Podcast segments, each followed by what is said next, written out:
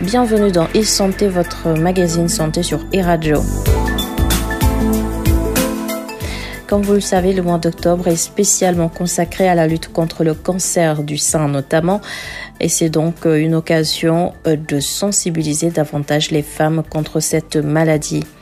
En plus des examens pratiqués en cabinet, les médecins encouragent les femmes à réaliser des autopalpations de leur sein régulièrement.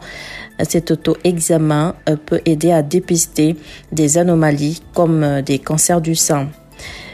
La première étape, c'est l'inspection visuelle qui prend environ 3 minutes. Cela consiste à repérer d'éventuels changements cutanés.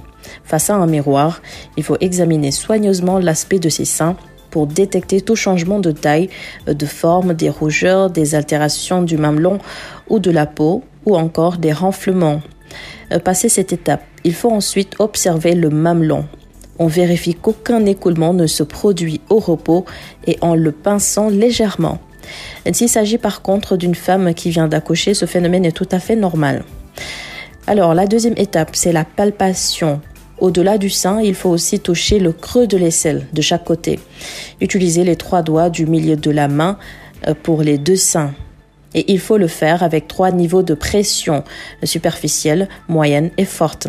Ce que l'on cherche, c'est des anomalies telles qu'une variation de la taille et de la forme de l'un des seins, une boule palpable, un épaississement de la peau, une rougeur ou des veines apparentes, un écoulement au niveau du mamelon, toute anomalie d'apparition récente. Et si vous détectez quelque chose, ne pas paniquer. La plupart des grosseurs sont bénignes selon les spécialistes, mais il faut absolument en parler à, à son médecin.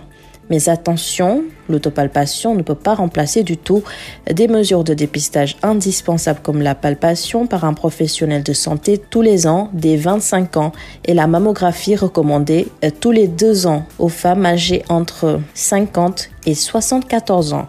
Merci beaucoup d'avoir suivi ce numéro de e-santé.